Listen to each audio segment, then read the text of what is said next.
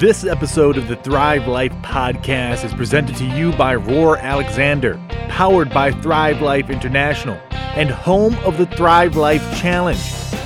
Get ready to discover everything you want to know about fitness, nutrition, and optimized healthy lifestyle hacks to help you truly earn your Thrive Life. Also, be sure to keep up with Roar at www.roaralexander.com and share the Thrive Life podcast on iTunes, SoundCloud, or the Thrive Life podcast page on Facebook. Now, with no further delay, let's get on to the show.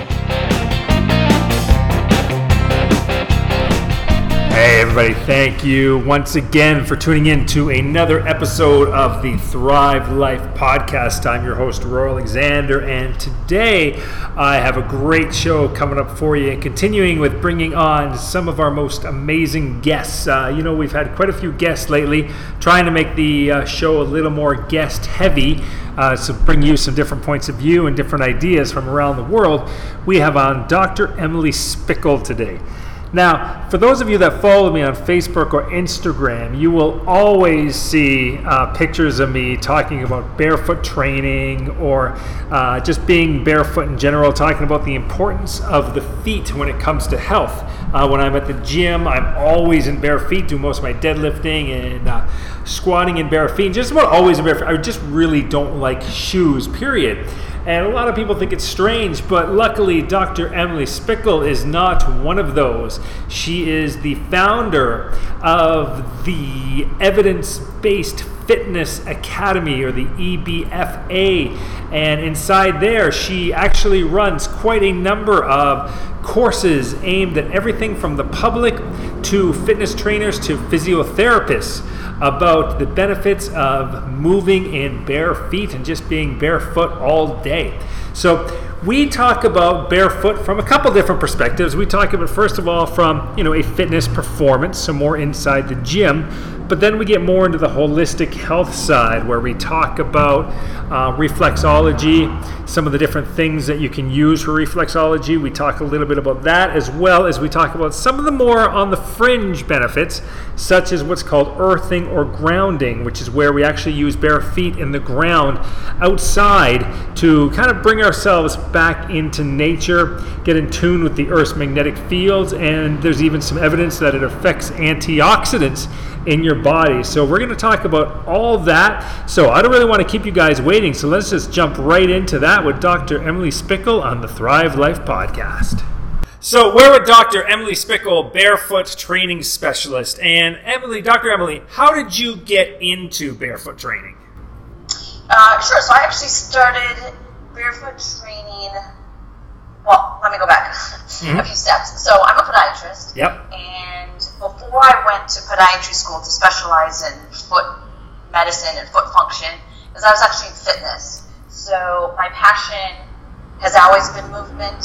When I was going through podiatry school, I knew I never wanted to do conventional medicine. I knew I didn't want to do surgery. I was my intent of going to uh, graduate school was to take that information and then combine it with fitness and movement to ultimately change the way that I look at movement or just enhance my passion for movement. Um, so combining that, I was teaching classes. I was always in fitness. I was a gymnast for, for 15 years. Um, so I, I, always been barefoot. I was moving. And the further I got into podiatry school, the more my interest peaked in natural movement and kind of tied in everything that I knew from being a gymnast and things like that. And then I actually took time off of my training for podiatry. Okay. Went back to went back to school and got my master's in human movement. Right, I focused nothing on nothing but barefoot science, barefoot movement, proprioception, and this really was around the time of Born to Run and the Nike Free, Vibram, Five Finger Boom. All of that was happening at this time. So some of it was being at the right place at the right time, um, and then some of it was my background was always in movement and barefoot movement, and I just kind of blended all of my passions gotcha. into what my company is now. And then, so your company is right now the main one, I guess, would it be the Evidence Based Fitness Academy? Is that your Yes. main? Yes. Yep. Okay. Yes, so that, that's my education company, not my products company. I have a product company as well. Okay, so we'll get into both of those. So, for the education based fitness academy, you basically offer, I guess, from what I saw, was three courses or I guess three directions you can go, which is, sorry, the uh, barefoot training specialist, the barefoot RX, and the barefoot workouts. Is that correct? Yes, so my goal and really the, the power of barefoot science and barefoot training is that it applies to so many facets. It's not just for fitness, it's not just for runners. So that's why we have three different certifications or three different avenues that go from fitness, performance, or fitness rehab, and then group fitness. So it's kind of three different tracks, and then performance obviously falls in there as well under the barefoot training the barefoot training really is our fitness sector. The barefoot RX is focused much more towards doctors, physical therapists, chiropractors. Okay. And then Bear is our extension to consumers and, and to group fitness instructors. Gotcha. Okay, so so the barefoot training specialist is aimed at personal trainers and fitness instructors who want to work with clients or teach classes for the most part. Barefoot RX is um, is like we said physio, and then barefoot workouts. That's really just what that's more like the general public, right? That's like a, a gym you like a class you would kind of join at a gym. Some idea? Yep, yep, exactly. So Bear is a barefoot balance training workout. Everything kind of blends because I have a philosophy of looking at movement, obviously barefoot. Yeah. Uh, but everything ties into locomotion. So all of the exercises in Bear Mhm. are done on one leg. It's like a balance, barefoot balance training workout built around body tension and body weight training that Gotcha. ha- that happens to be the way that I have trainers and athletic trainers activate the nervous system in the BTS program, and then I teach physical therapists and medical professionals to activate the nervous system in their patients. So a lot of them it kind of infiltrates to all all three because it's just a philosophy of how I look at movement. Gotcha. So, what got you so interested in barefoot? You don't hear a lot about it. I mean, you hear a lot about it, you know, when it comes, like you said, to Nike and the running, but you don't hear much about barefoot training or anything outside of just kind of the running minimalist shoe world. What got you into what, what's so important about the barefoot to you? Yeah, so it's I when I initially was thinking about barefoot, I just spoke a lot of it of um, balance training, obviously stimulating the, the skin on the feet. But the more I started to explore it through my master's and then after graduate school and kind of developing EBFA, was I started to, to tap into so much information and the uniqueness of the proprioceptors, what the nerves in the feet are sensitive to, and how that ties to dynamic movement, and how footwear blocks those proprioceptors and what it does to your nervous system. So then I kind of got exploring into neuromuscular control and activation sequences and time destabilization and, and very kind of complex aspects of human movement and movement dysfunction, which then led me down into sensory stimulation of children and how it how it develops cognitive programming and I mean it's so powerful when you start Mhm. thinking of really your nervous system and the foot being the only contact point between the body and the ground Yep. is that way for a reason. Yeah. like it's it's that powerful for a reason. And a lot of people just kind of skim the surface of how powerful it is when they talk about, hey, you should be in minimal shoes, which is true. Mhm. You should train your feet barefoot. Yes, that's true. But to really get into it, there's there's a lot of information, and that's why our barefoot training specialist actually has three levels to it. Like there's enough information to have three levels of exploring how powerful the feet are. Wow, that's that's extremely interesting. So, where, like you kind of said, you know, for people to start off with barefoot training, like just being barefoot, what are some of the biggest mistakes you see people make?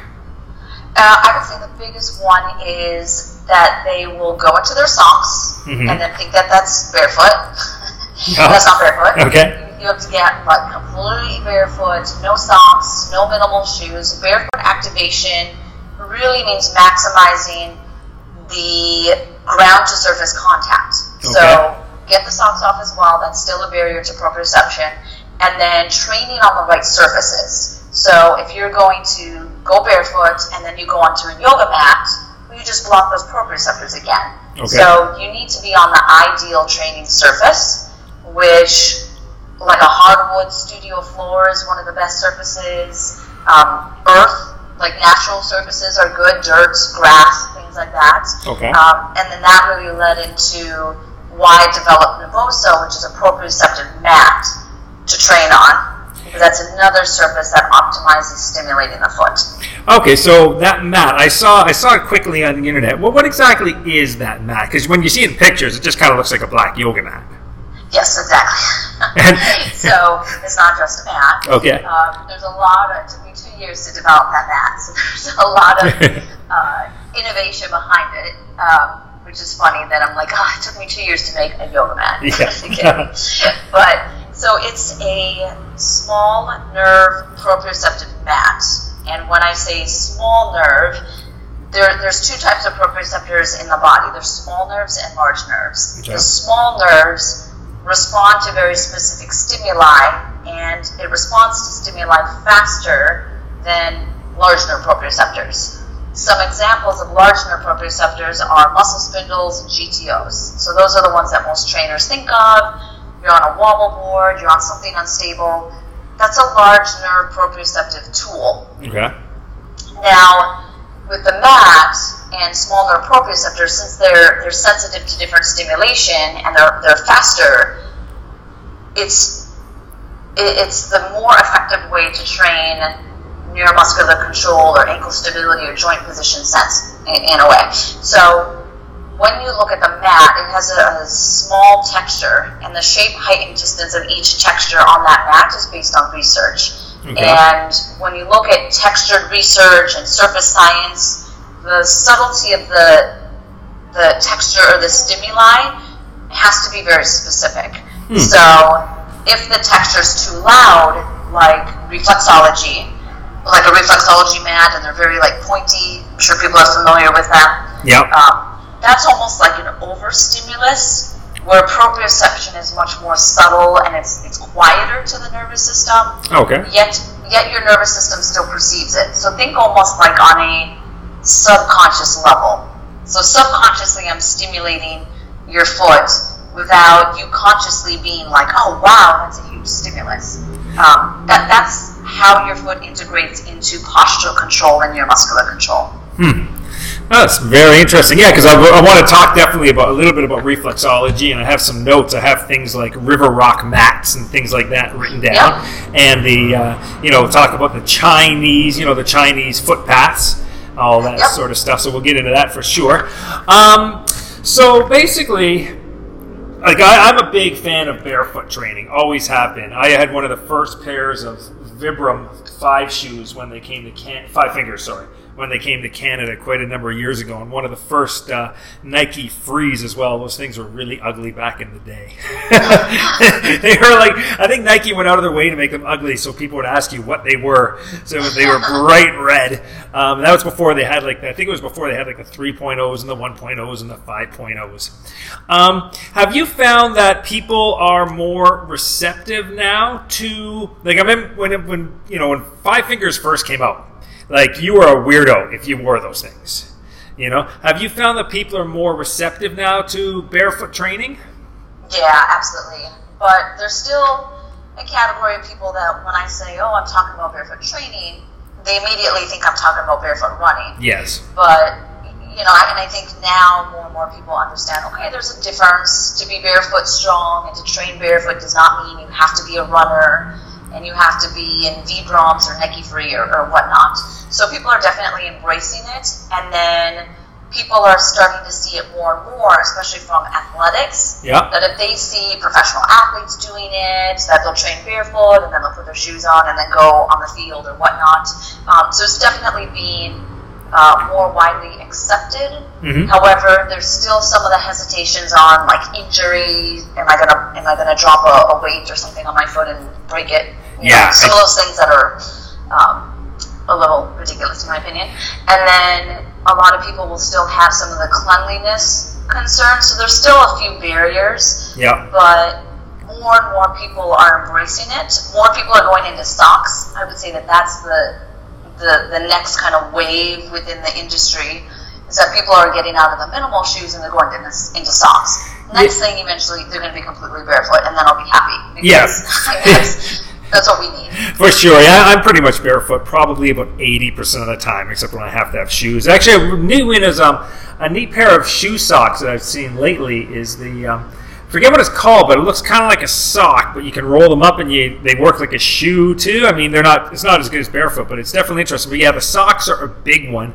Um, now, something that I use and wanted to get your thoughts on it is I actually about a couple months ago I've been meaning to do it for a few years, um, but they're hard to find. Is I actually use the yoga toe separators. Have you Yes. have you seen those or got any thoughts on those things? Yep, yep. Those are actually really good. There's a company in the U.S. called Correct Toes, and Okay. that one specifically I recommend to to patients and, and people who take my workshops. However, any of them that you take or that you use are good. They're beneficial. What they do is they stretch the small muscles that insert into the digits, and if you happen to work out with them, which you can do yoga or Pilates or any workout with them. I do my deadlifts and my squatting. Actually, I wear them at the gym almost all the time. So Yeah, no, see, Yeah. so that's awesome. So what's that what that's doing is it's giving a mechanical advantage to the intrinsic muscles of the foot. Hmm. So the smaller muscles of the feet are given a little extra boost just because all of the larger muscles of the leg, like the posterior tibialis and the gastroc and the soleus and all those muscles, are very strong compared to the small muscles in the feet. So that's awesome that you're doing that. Yeah, well, I found my balance has really improved with them. Well, what what had got me into it, you know, for I just kind of thought it just seems logical, you know, where you're wearing these shoes which are squishing your toes together for literally decades, and I found that you know when you look at like a baby. And they can practically grab, you know, they can they can grab like a pencil, like their toes are like fingers. And then I looked at my toes. I'm like, they move as like one unit. You know? So I was like, that's pretty terrible. So I started wearing those, and literally now I can actually make my toes. I've only been wearing them for maybe a little over a month now, uh, maybe six weeks. But I can literally now separate my toes, and I actually just feels like my the the, the the ball of my foot just feels wider, and it just feels like I get better balance, you know. Um, so I'll do my single leg, you know, kettlebell deadlifts and everything, and I just find it's made a very big difference, you know, in my opinion. So Yeah, no, your toes play a very important role in balance, and people don't realize that. It's not just the big toe, it's all digits widely spread contacting the ground. So, yeah, I, I think that's one of the key things for optimal foot function is that people should do exactly what you did start Yep. using those toe spacers. Yeah, and I, I think they're great. I'm wearing them right now. I think they're just amazing. Now, going back to the barefoot sort of um, footwear, um, what do you know? I know there was a few years ago, for instance, Vibram got in trouble with a lawsuit. Um, I don't know if do you, do you remember that at all? I do, yes. Yeah, they got sued. I think it was for about almost four million dollars. Um, they had that problem was so that kind of set the barefoot training kind of back a little bit. I think um, because it was kind of a, a big hit to the people that were into it. Do you know? like why did that happen like basically i know vibram was trying to say they were trying to say that their shoes did a whole bunch of things that they had no evidence for yet most of the things that i read that they said you know they said it strengthens the foot they said it helps with strengthen the, the smaller muscles isn't that that stuff's all pretty much true for the most part correct or is it or is it only true if you're literally in bare feet Yeah, no. So where their lawsuits came about, and this is based on. Do you remember Skechers and the the shape ups? i do with the rounded shoes where you would rock and they toned your bum Yeah. Yep. So, so essentially, the people who sued Vibram and the barefoot shoes, their five fingers, mm-hmm. used the Skechers as a as an example of like why they could get sued. So Skechers was making false claims and saying, you know, if you use Skechers, you're you're going to lose weight. You're going to increase your, you know, your glutes and all those things. Right? yeah i remember things. i remember all that it was going to Right, make yeah. add like add add centimeters to your butt Yeah, exactly. so Skechers got sued, and they essentially set the now lawyers can use that and say, hey, if you make any false claim around footwear, we could technically sue you. Like they're hmm. using it as an example. So Vibram was making claims around their shoe like kind of the fast way. We'll essentially take away back pain. We'll take away knee pain. We'll Okay. make you run faster. So they were they were making certain associations because it, they knew that it was going to make sales. Gotcha. Um, and what I say around that is Vibram knew that they were going to get sued because they were making claims. The United States loves to sue, sue. So That's true. eventually they would they would take it to court. Um, but they knew that they were making so many sales that if they had to pay out four million dollars, they made what a billion dollars in sales or something like that. Like it's it's just ridiculous. That's just kind of a drop in the bucket compared to what they made. Gotcha. So, So, basically, I- they use propaganda to knowing, okay, we're going to lose a little bit, we're going to make a lot more in the end. that's what I think. There's people in business are smart. They know that you can't make ridiculous claims, or the or people are going to say like, "Hey, you promised me that that was going to take away my knee pain." Yeah, You no, know, so for sure. um, but what the, what what's important is that that didn't kill the the trend of people understanding how they have to connect with their feet. So it maybe got rid of some of the people who adopt and think that there's a magical whatever, Mhm. but it's still there's still really good credibility behind barefoot science because people reached out to me and were saying like, oh, this is going to kill your program, this lawsuit. And I'm like, no, it's not. Like there's solid science behind barefoot training Oh, 100%. and it's it's not a fad, it's not a trend. It's it's almost like foam rolling or myofascial release now. Yeah. Right, like addressing your fascia is now well accepted and it's a critical part of everyone's program. Barefoot stimulation and thinking about your feet is the exact same. Yeah, no, for sure, I agree. Because uh, so what I want to do is I want to talk a little bit about some of the tools that maybe could help people when you're first getting into this. Because I, I kind of like all my little tools, you know, like your toe separators. What do you think about rolling out the arches of your foot with, say, like a yoga ball or something like that? Yeah, so that's a key thing. So before you start activating your feet, especially depending on your foot type, Mhm. is I recommend doing five minutes of trigger point release or rolling the foot before you start training. Okay. And technically, I wouldn't roll your foot. I would just stand on the golf ball or the lacrosse ball or whatever it is Mhm. and just allow your body to relax on it Yeah. instead of rolling. You're going to get a much better release that way than rolling.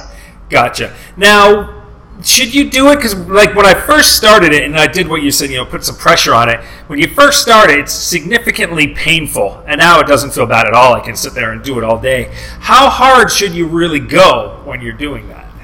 Yeah, so you, you want to release and put your entire body weight. So let's see if you're using, I like golf balls. Mhm. Um, there's Melt Method, there's RAD Roller, there's lacrosse balls, there's so many different products out there. Yeah. Um, technically, I don't care what you use. I would use something that's smaller though, so that you can stand and it's not going to totally throw off your pelvis. Okay. So that's why I do like the smaller sized release balls or release tools. Okay. So let's say you're let's say you're on a golf ball, just for the sake of things, Mhm. and I put one under each foot, so then I can put both of my feet on it and even out my body weight and my pelvis and my alignment, and then I just stand and I put all my body weight on it, and then I'm there for a minute, and then I go to a new spot, there for a minute with all my body weight, and then I kind of proceed that way if that way with all of your body weight on is, is too much, then you of course can kind of modify and do 50% your body weight, 75% your body weight. Um, you're not going to hurt yourself by doing all of your body weight on it. Okay. So it just so while it might it might feel quite uncomfortable, it's okay. You're not actually going to get injured on it at all. No, no, no, no. no. Yeah, actually, some of the Muay Thai gyms around here, some of the more traditional ones, I've actually seen they have a piece of uh, wood, maybe about uh, you know one foot by one foot, and they've cut a coconut in half, and they glue a coconut shell uh, to it, and you actually stand on the hard coconut shells. So Oh, okay, so it's the, the rounded side. yeah, you stand on the rounded side. Yeah, Ah, yeah, yeah, yeah. So that's a great way as well. Yeah. So it's pretty interesting. What else? How do? How about anything? Um, like anything for the calves or anything like that? And, you know, is, is there any other little tools that we can kind of use to kind of start strengthen the foot and the ankle? Uh, so the release, I would definitely do that as well on the um, the calf, and then the Correct Toes is what you had said. Mhm. Um, you can use different kinesiology tape and rock tape and things like that. To you could put a strip on the bottom of the foot that would activate the proprioceptors on the feet. Okay. Um, depending on the foot type, you could take that around um, the medial side of the foot to stimulate the posterior tibialis. So that's another tool that you can use. Okay. Definitely the Naboso mat. Mm-hmm. Yep, for sure. That. and then that, that's really the, the most like tech I get. You know, I, I integrate power plate with it. I integrate um, kettlebells, and with those then become bigger modalities. Okay. When it comes to the foot, you don't need you know all these gadgets to do things because really the purpose of the foot is for stability for an isometric contraction to take impact forces Yep. and then to become what's called a rigid lever Mhm. to get you into a push off position so you don't need all these tricks and gadgets when it comes to the foot because it's it's based on body weight and locomotion Gotcha. Now, I guess thing. Um, well, I don't have to guess. I, I know that you must be then a fan of barefoot running. So there's always the kind of back and forth between hitting on your, you know, heel hitting and running on the balls of your foot. Where do you kind of lie in that area? Yeah, so when it comes to actual natural running, that's based on how your fascial system works, Mm-hmm. which is, you know, everything is fascia and dynamics. Yeah. When you look at running, a lot of people will do comparisons of walking and say walking was an eventual eventual evolution of running, and that's why running should mimic walking. However, it's actually very different. Running is based on the recoil of your Achilles tendon Yeah. and how that ties into your entire fascial system. Which means that to get optimal Achilles tendon, you have to be more like a spring. So, um, walking is much more of what's called a pendulum. So your leg is swinging like a pendulum. Right? It swings forward, you strike your heel, you load energy, and then you take the next step Yep. running is much more of a spring, which if you picture someone who's running on their, their forefoot or their midfoot, the front of the foot hits the ground first, and then the heel comes down. And if you could almost visualize a spring, and you're compressing a spring, which is you're loading your Achilles tendon, Mm-hmm. And then you you push off or you recoil off because the spring is releasing. That's optimally taking advantage of your Achilles tendon and your fascia when you run. So I am a proponent on what's called a midfoot strike. A lot of people will say it's barefoot running, but technically it's a midfoot strike. Okay. So yes, when it comes to running based on fascia, you should strike the front of your foot first, not the heel. However, to do that, you have to be at a certain pace. Not a lot of people run at the right pace to get to that point of the foot. Okay. So what what pace should would, ideally would they be going at then? So it's around 180 steps per minute Okay. to get into that. So um, I don't know how that converts to kilometers per hour. Yeah, no, I don't know either. but but you, you, definitely have to be faster than, let's say, like a, a, a jog. So Mhm. you're almost like if you're you're doing a fast walk and then you go into like a little jog, that's not fast enough. Okay. Right? So you have to truly be running. Um, if you are actually jogging at the point that you could probably speed walk that same pace, Mhm. if you could almost visualize that, Yep. right? Then technically you should not be jogging because the mechanics of that pace is actually putting a lot of stress on your body. Yep. That you would be better off speed walking than jogging at that pace. Yeah. From a, from a, from a fascial energy loading perspective. Yeah, nope, that makes a lot of sense. Now, is there any exercise that we should that's probably not very good for Olympic lifting? And I only wonder because I was listening to a podcast with you, and you talked about trying out some Olympic lifting in your bare feet, uh, some weight training. I I think it was Olympic lifting you were doing. I think you were talking about. Yes. And yes. I've done that once, and I, I won't do that again because you know I found you know when you get into that heavy weight, and I you know I went for a pretty heavy clean, and you know you kind of stomp there for a minute, it, it hurt a lot. so that's actually a really good question. I'm glad you asked it because people have different opinions on this, or they think that I'm very like, oh, everything should be barefoot, nothing should have orthotics.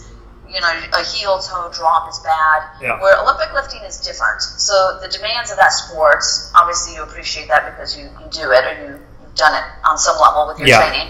Um, and where I stand on that is when you're doing your lighter lifts. So you're you're essentially warming up your nervous system, right? You're kind of preparing the movement that stuff I love barefoot Mhm. because it's lighter weights anyway. The heavier the weight becomes, or certain ones, if you're doing like a split jump or something like that, split stance, then you you want to make sure that you have the accuracy that the shoe gives you, and Okay. and that more solid base, as you're saying that you jumped and, and it hurts. Obviously, when you're doing snatches and things. Um, other thing related to that is that as you put weight on the body, you get what's called arch compression, Okay. and you want a little bit of arch compression because that's how you load your fascial tissue, your plantar fascia, things like that. Mm-hmm. However, you will exceed a point that you do want to have something that's that's going to resist kind of that natural drop of the arch. So Okay. I have patients who are Olympic lifters, and I will actually have them lift certain weights. They'll put in their orthotics because they actually want to resist some of that arch compression of you know some of these massive loads that they're doing with Olympic lifting. So I think from a activation neuromuscular perspective, your your lighter lifts just to kind of go through the motion and warm up your nervous system and connective tissue. Do that barefoot, and then heavier weights. You got to be in Olympic lifting shoes. I would say not even like minimal shoes, but like true Olympic lifting shoes is really what you need to be in. Okay. Possibly, possibly with orthotics. Gotcha. So you're saying so so it's not necessarily about just that impact of the hit, but it's more about the weight. So would you suggest in like say you're going for like one or three rep max back squats and deadlifts, you should Okay, so so basically if you're doing really heavy kind of low rep stuff, you should be throwing on some proper shoes for that. Yes. Just because because of the because of the arch fascia. Yes, you're just fatiguing the connective tissue physiology. Gotcha. See there, I did not know that. I always do everything in barefoot except except Olympic lifting because that hurts. So cool. So let's get into then. So let's talk talk more a little bit about just the health and kind of the history of barefoot training. But I know a lot of people seem to think it, it's very new, um, but it's, it's it's really not. I mean, like you know, we you had mentioned before, and I knew that you know Arnold Schwarzenegger. At least he's rumored. I don't know if there's any video of him, but they you know doing barefoot training. I mean, Bruce Lee, martial arts is for years have been doing it. Um, but it's you know reflexology. Chinese medicine seems to be coming back a lot. What are your thoughts on reflexology? You know, there's those maps that show the foot and how it's you know there's seven thousand nerve endings, and they say it corresponds to every organ and system in the body. What's your thought on on that? Yeah, so be I since I travel to Asia a lot, I get to kind of get the experience of reflexology and the different uh, foot massage, Mhm. and they really, especially China, truly believes that foot massage is a longevity or a vitality um, practice. Okay. Um, so people who follow that in China will do a foot massage at least once a week. Okay. And because they just believe it deep from that that kind of Chinese medicine perspective. Mhm. When you look at reflexology and the research behind it, so I'm a, a big proponent on uh, foot massage. Anytime I'm in Asia, all I do is foot massage. Yeah, I but do a lot of also like true reflexology because when the or the science behind reflexology is that they're really tapping into the vagus nerve, and the vagus nerve, for those who are not familiar with it, is the cranial nerve that links to your autonomic nervous system, Okay. and it helps to balance the sympathetic parasympathetic balance or tone aspect of the autonomic nervous system. So stimulating the vagus nerve and the different areas of the bottom of the foot helps to restore the parasympathetic tone of the body.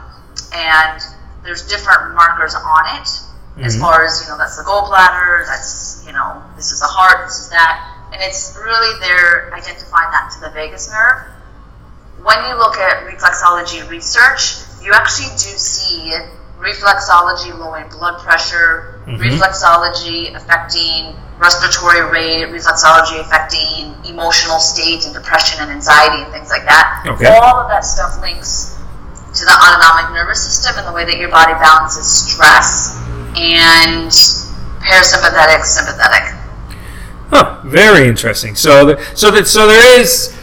Would you say so? There is quite a bit of evidence that reflexology. Would you say it's like uh, it's kind of like somewhere between where China seems to think like it's all that in a bag of chips, and you know a lot of the, the general medical West doesn't think there's anything. Would you say it's kind of in the middle area, or would you lean more towards saying it actually does have quite a few benefits? Like, where would you put it on a bell curve? Yeah, I would put it when it comes to Western medicine and the way that I practice medicine in the West, Mhm. is I'm very much more of a holistic, um, uh, alternative medicine way of looking at, at, at movement and disease in general. Mhm. So I do think that there is more more power behind it than we probably even understand. And yes, there's some research studies that support it, but I think it's even more powerful than a lot of Western medical professionals will appreciate.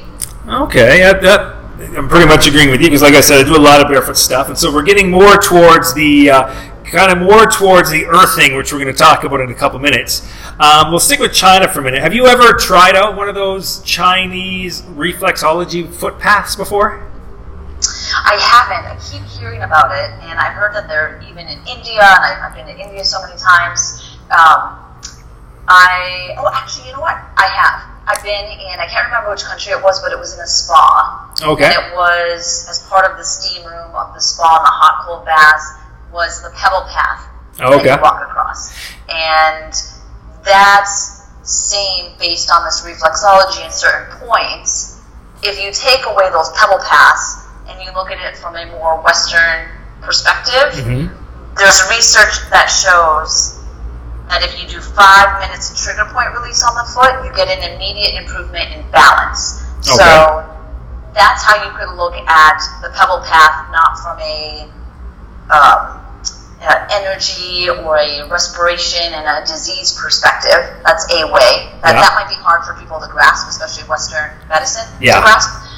If you look at it from like a somatosensory postural control side of things, or proprioceptive, which is more Western medicine, musculoskeletal, that's probably easier to accept.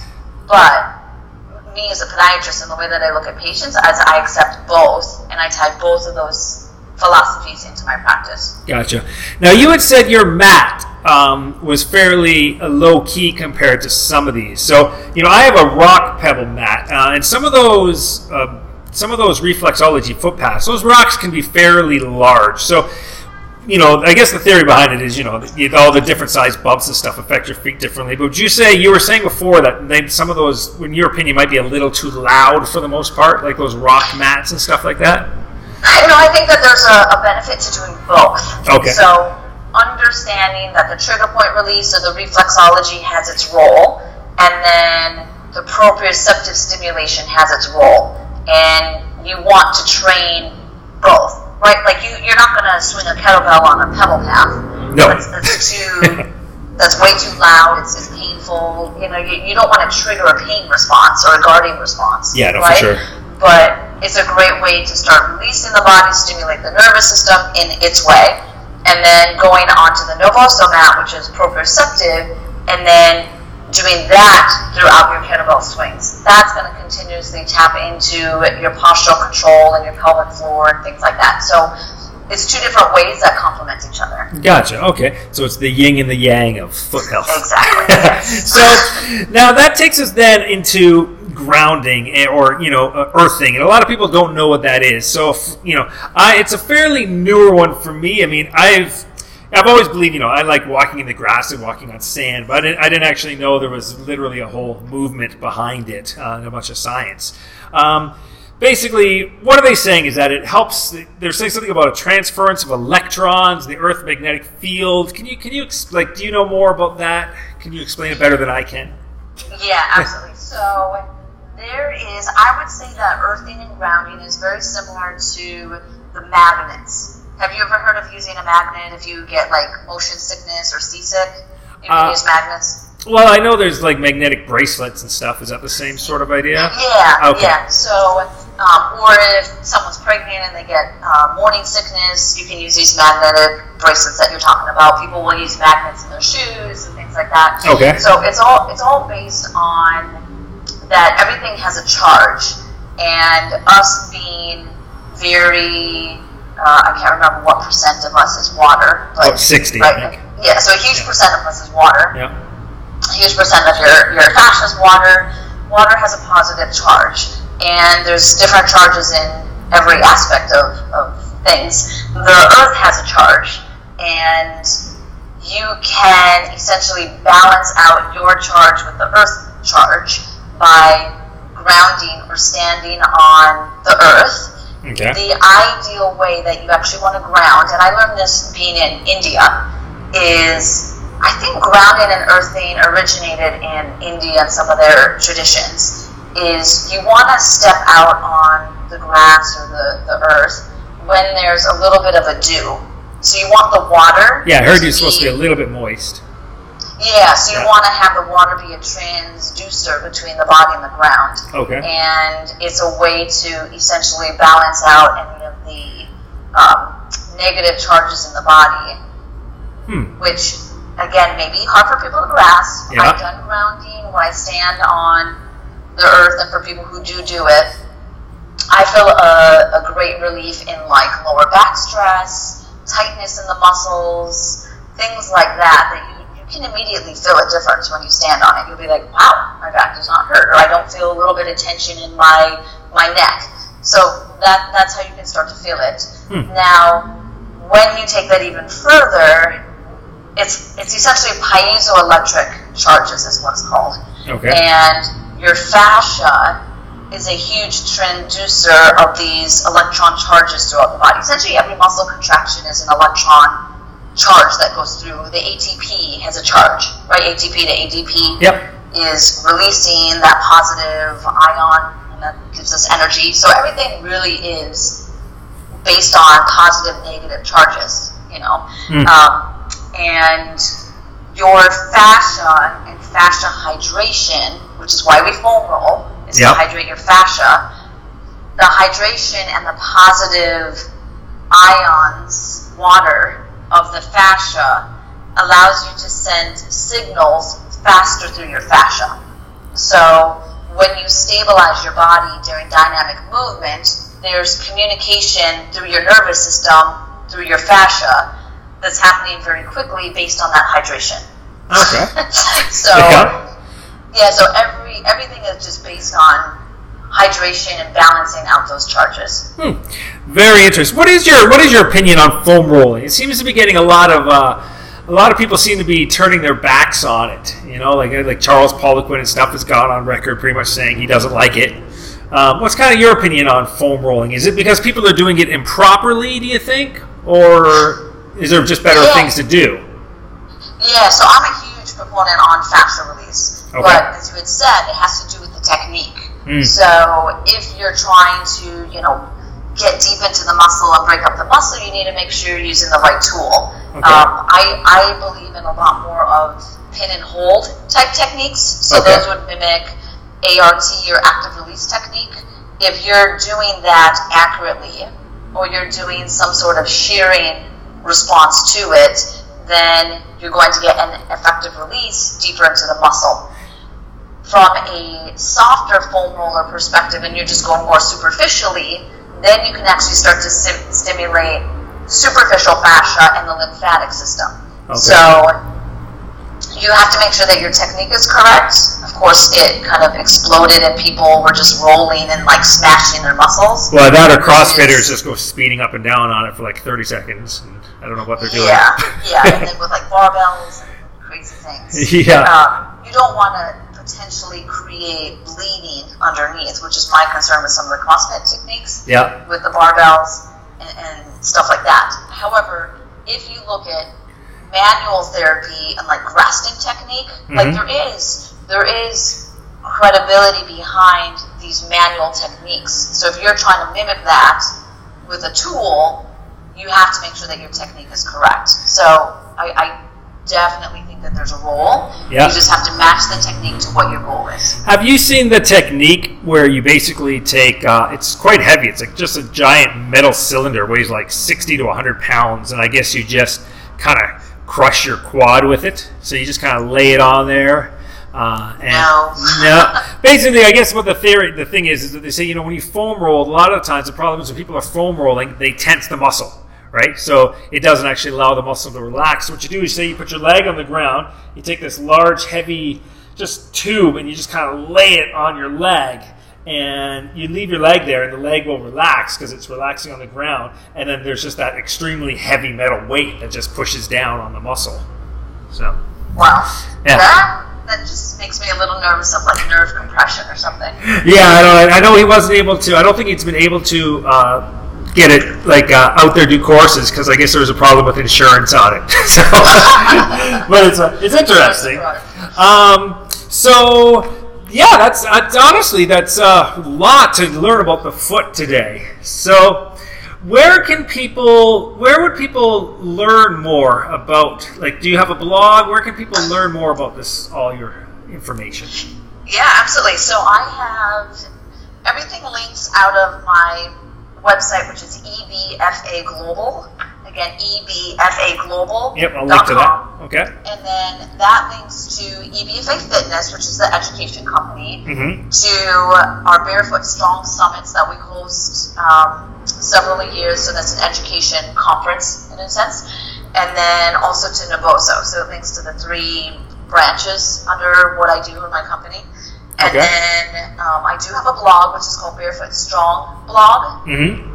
com, and then I have a YouTube channel, which all of this links from everything, but a YouTube channel which has over 100 videos for professionals to start learning and exploring this. It's youtube.com backslash EBFA Fitness. okay yeah make sure you throw notes in for all those what is the barefoot summit what, what's that all about So it's a two day event that we do twice a year. This is our third year doing it. Okay. We do it typically in Asia and in the United States. We did one in Bali in April. okay and we bring in other presenters and educators who look at movement in a, in a similar philosophy, whether it's fascia, breathing, pelvic floor, um, dynamic movement. We've had parkour, we've had different myofascial release techniques, pelvic floor specialistic mobility, power plate. So it's a lot of um, people believing in the same concept that come together to deliver that message.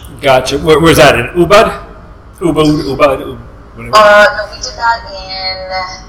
Um, oh my gosh, I'm drawing a blank. There's Chengdu, there's Kuta, there's Ubud, uh, Lombok. Uh, any of those? Uh, near Denpasar. Okay. Near the, yeah. Okay, very. So you did one. So you've done. How many have you done in, in Asia so far? Just the one, or you've Uh, done? no, we did we did India two years in a row, Okay. and then we did Bali this year. Oh, very nice. And then I'm looking at Fiji for next year. Okay, yeah. So you're picking some pretty interesting spots there. Yeah. Awesome. Well, I'd like to thanks for having you on. I think uh, we learned a lot about the foot today, which is great because I'm always getting flack from everybody uh, about bare feet. And uh, I mean, like I was just in Myanmar and I was doing a course there, and I had everybody in bare feet on the functional training day, and you could tell a lot of them were just never had taken off their, their shoes in the gym before. I Um, saw that picture, and I'm so proud of you. I love it. yeah, like I said, and you know, I, I just love the barefoot stuff. I'm trying to spread it more, uh, but you know, you get a lot. You get a lot of people look at you really weird, uh, you know. So um, I think I'm the only guy. I go to this big gym here in Thailand too, called the Muscle Factor. It's a big powerlifting and bodybuilding gym, and I'm literally the only guy in bare feet. And sometimes I wear my toe separators and get a lot of weird looks. So I, I try try to avoid people where I'm wearing the yoga toe separators. yeah. It doesn't matter. Yeah, I, I don't think so. I mean, the worst case, people ask me what they're for, and then I can educate them. So, Right, right. yeah. But anyways, I'd like to thanks for having you on today's show. Uh, I think people are going to find this really informative, and I will put links to everything uh, in the notes. Awesome. Thank you so much. It was really a great opportunity. Yeah, thank you, and enjoy the rest of your tour in Asia. So right now, you had said you were in Kuala Lumpur, uh, and you were just in Jakarta the other day. Where, are you off to after Kuala Lumpur? You said it's is it Shanghai? Uh, no, I actually go back to Jakarta for the Go IFEX conference. Oh, okay. And then I go to Shanghai, and then I go to LA. Wow, lots of traveling. All right, well, safe travels and safe flights, Thank you so much. and I'm, and I'm sure we'll talk to you again. Thank you. okay, Okay, perfect. bye bye. Bye.